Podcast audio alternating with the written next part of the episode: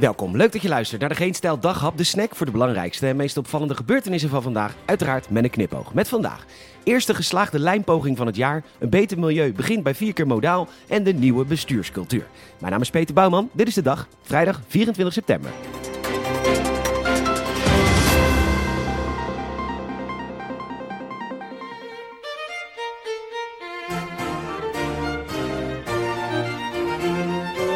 We vliegen een stukje mee met onze grote vriend Frank Timmermans. Hij heeft fantastische plannen voor het milieu en het heet de Green Deal. En de cijfers zijn inmiddels onderzocht door de Universiteit van Kiel.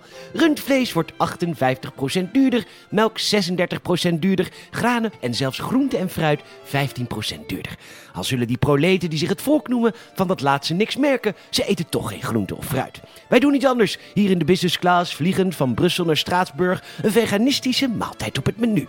Ach kijk, daar komt de purser met een flesje pubbels. En als we straks landen, dan wordt de heer Timmermans opgewacht door zijn chauffeur met elektrische Audi. Kan hij een Amerikaans onderzoek nog rustig doorlezen? Want het Amerikaanse ministerie van Landbouw heeft berekend dat de Green Deal Europa dwingt tot meer voedselimport en dus ook hogere voedselprijzen buiten de EU. Het aantal ondervoerde personen zal daardoor groeien met 22 miljoen. En een kleinere wereldbevolking is natuurlijk het beste voor de natuur. En daar klinken we op Frans santé.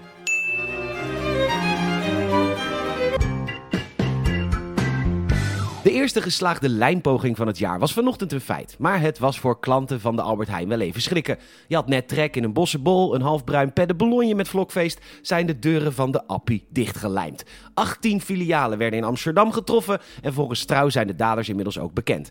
Het waren leden van de organisatie van AH Must Go... een splintergroepering van de Taliban... en die willen niet dat er een betonnen distributiecentrum... in de Lutke Meerpolder wordt gebouwd. De politie doet onderzoek. Geen stijlredacteur Pritstift ontkent enige betrokkenheid was de tweede dag van de algemene politieke beschouwingen een voorbode van de nieuwe bestuurscultuur? Want de Kamer was aan zet en stemde zomaar extra geld naar verschillende belangrijke zaken. Het was onwerkelijk om te zien. Een Kamer die dan in meerderheid de handjes opstak voor dingen die dan niet in de achterkamertjes waren afgesproken, maar dan gewoon in de Kamer? Hè? Hoe dan? Dus je hebt dan een idee en dan mogen partijen zelf weten wat ze dan stemmen. En dat is dan niet vooraf afgesproken. Eh, nou ja, alsof we water zagen branden. De staatsomroep vat samen. 675 miljoen naar lobbyisten. Of nee, zorgpersoneel. Verhuurdersheffing met 500 miljoen verlaagd. 500 miljoen naar IT-vrienden van Hugo de Jong. Of nee, naar basisschoolleraren. Nou ja, 375 miljoen naar het verlagen van de energiekosten van ministers. Of nee, van, van burgers. Wat is hier aan de hand? Het leenstelsel moet verdwijnen. 500 miljoen extra naar defensie. Oh mijn god, Den Haag, doe normaal. Dit kun je geen democratie meer noemen. He, gelukkig. Waar ze in Den Haag met de pet gooien naar de normen en waarden van een echte narco-staat, is het in Bergen op Zoom wel gewoon zoals het moet zijn. Daar hebben ambtenaren een half miljoen euro aan coronasteun achterover gedrukt. Dat meldt nu. Een interim-directeur en een projectleider maakten een ton naar zichzelf over. Managers kregen de rest van de 516.000 euro.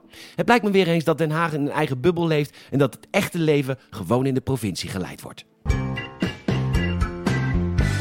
Ineke Schouten is er maar druk mee. Ze werkt bij een drogisterij in Woerden en heel veel mensen hebben een snotneus. Dat meldt het AD. En nu hebben volgens wetenschappers niet meer mensen dan normaal een snotneus in deze tijd van het jaar. Maar als je nu een snotneus hebt. Oh mijn god, Delta! Dus veel meer mensen met een snotneus melden zich bij Ineke voor een coronatestje, wat vitamine C-pillen, Otrivin, paracetamol en wat tijdschriften. Want ja, mocht je toch corona hebben en het pakt verkeerd uit, dan kun je alsnog lekker de Linda lezen op je buik. Sterkte Ineke, fijn dat je er weer voor de mensen kunt zijn. Bedankt voor het luisteren en je zelfs enorm helpen als je een vriend of vriendin vertelt over deze podcast. Je kan een Apple Podcast review achterlaten, dat zouden we waarderen. En je kunt ons volgen via Spotify of vriendvandeshow.nl. Nogmaals bedankt en tot morgen.